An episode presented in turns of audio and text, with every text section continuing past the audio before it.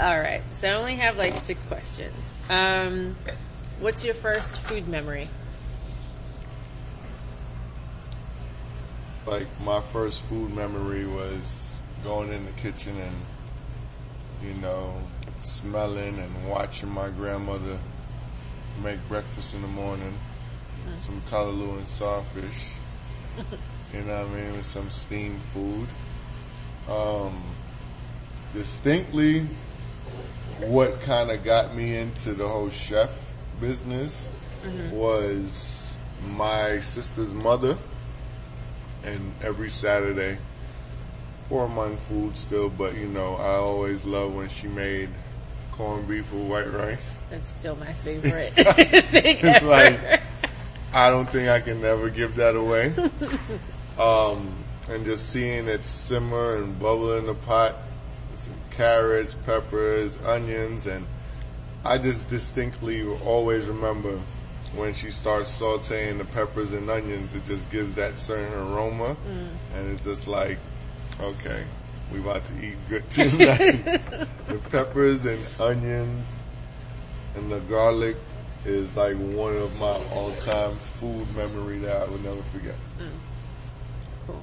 There's, um, yeah, corned beef and cabbage is like my, will always be my guilty pleasure Yeah. in life. Like it doesn't matter how much I know about food, like, like that canned corned beef. I swear. I tell my girl, she's like, what is, that's nothing. I'm like, it's. Oh, it's everything. It's everything. Everything. You yeah, know? it's a real, yeah, I feel you. Um, okay, if there's one dish that sums up the continent, what would it be? Mm.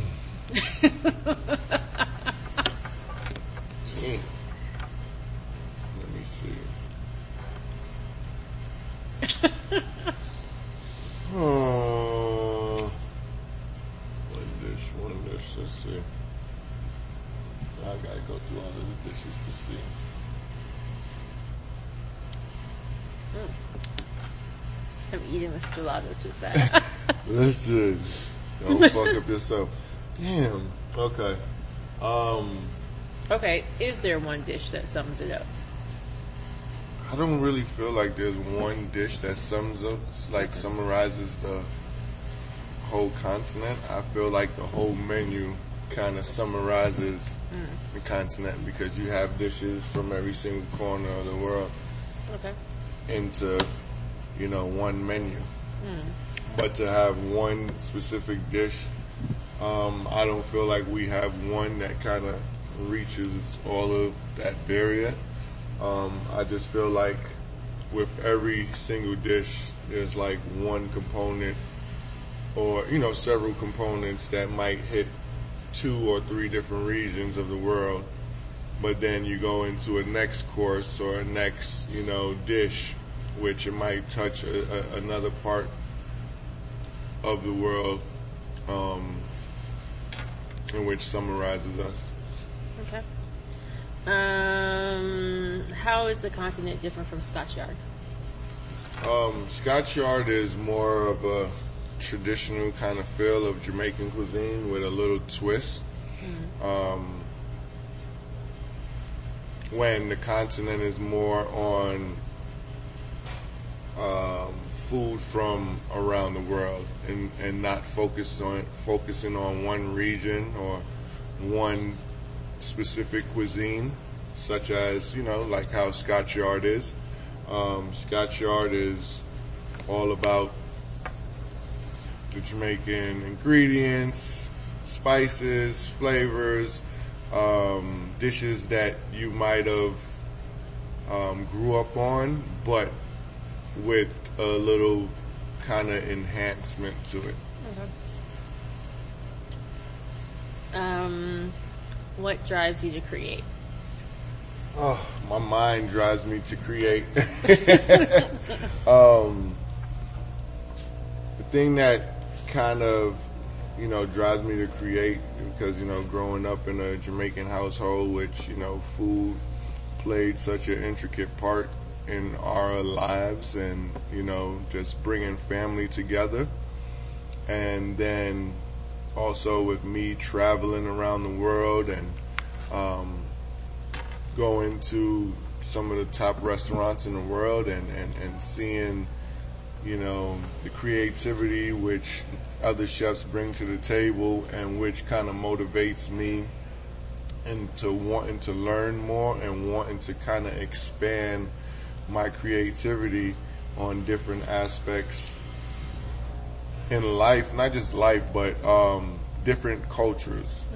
You know, um, because you know we all have our different ethnicity background, but I feel like food, you know, um, brings everybody together. Me growing up in New York City is a big melting pot in which, you know, I could go down the street and, you know, you might have a roti shop, you might have a Jamaican restaurant, you might have a, you know, Chinese restaurant, all on one block, along with Italian and so on and so on. So it's like me growing up in New York, um, which I was already kind of exposed to more of um, different cuisines, but not on,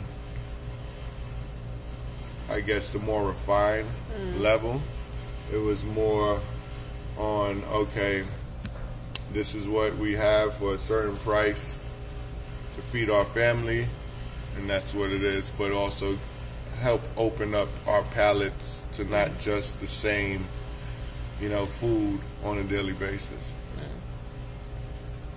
So, you know, I guess another thing what, you know, helps me be creative is, you know, just, I feel like when I see a, a, a chef create a certain dish, um, it kind of drives me or put me in a mind state where like I need to step up my game.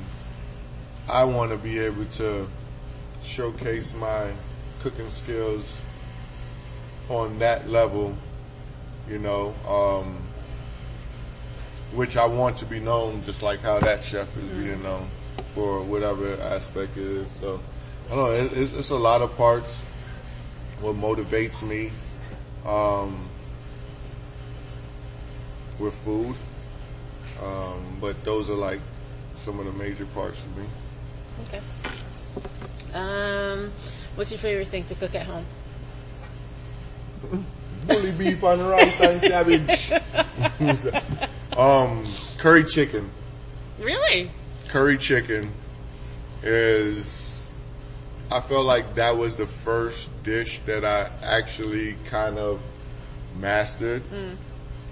And, um, How old were you when you learned how to make it? man, I was, you know, home alone and shit. So you probably, I probably was like 10, 11 Oh, years wow. old. I don't think I Cooking curry chicken. Anything at 11 years old. You know, when, when, when your parents are not home and they like, you better cook. you know what I mean? Um, curry chicken. And I think, you know, be- also because, you know, that's my oldest son's favorite dish. Okay. Curry chicken. I can't, for example, I cooked it yesterday. so, curry chicken is like my go-to dish. And I guess that's the coolie side of me. Um, loving curries. I just love curries. If it's green, red, yellow, but you know, I'm bigger fan with the traditional yellow Jamaican curry. It has some of that fenugreek in there, you know, which kind of pulls away from, say, a Trin- Trinidadian curry. You know what I mean? So, curry chicken. That's not, I don't know what I thought you were going to say, but that's not what I guessed. And I, I mean, I don't know. Um, what's it like opening a restaurant during the pandemic? Opening up a restaurant during a pandemic is kind of a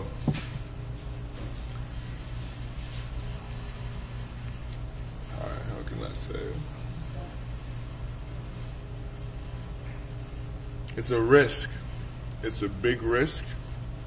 Um, but my motto when it came to cooking, whether if I was on Hell's Kitchen or whether I was just in any restaurant that I was working at, my motto was go hard or go home. So if I can't, you know, showcase myself in some of the most strenuous position, then I don't need to be doing it at all.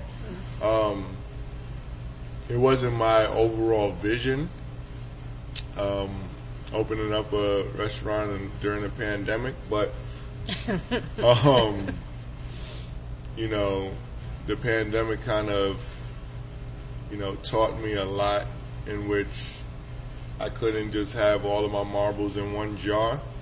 So, um, knowing that, you know, restaurants, um, failure rate is more on, you know, the positive side of failing than actually succeeding. Um, it kinda, it kinda scared me in a way, but I didn't, I didn't feel like it kinda deterred me away from my whole, um, dream of opening and owning my own restaurant. So I feel like on the positive note where everybody was kind of stuck and locked in, in their house, um, quarantine style, um, it kind of made people appreciate restaurants even more. So it's like once we figure out how to get past this pandemic, I feel like the restaurant scene is going to blow up even more than what it really is now. Because people didn't appreciate, people didn't appreciate before the pandemic how much restaurants played in people's daily lives as far as, you know, just meeting up with loved ones, celebrating anniversaries, dinners, um, food just brings people together and it speaks a certain language with without it speaks a language that everybody is accustomed to Yeah. not a certain language i feel like it speaks a worldwide language in which you know it's the comfort zone for people so i'm a big risk taker um whatever I always looked at it like whatever didn't kill me only makes me stronger. So if I can get through a pandemic um, without owning a restaurant and now owning a restaurant during a pandemic, I have to do anything by all by all means necessary in order for it to be successful. Um, yeah, it wasn't my complete vision, but when it was brought to the table, um, I felt like I had to go for it because after I left being a chef at, um, you know, a restaurant, I was basically doing, you know, consulting work, um, pop-up dinners, um, so on, personal chef work in which, you know, it's cool, but I'm a traditionally um, restaurant trained chef, so I, I like I missed it, and I felt like this was the opportunity for me to get back into my groove um, without me losing myself as a chef. Um, you mentioned uh, success a couple of times, uh, which is a good final question. Um, how will you know if this is a success? Like, what will success look like for you?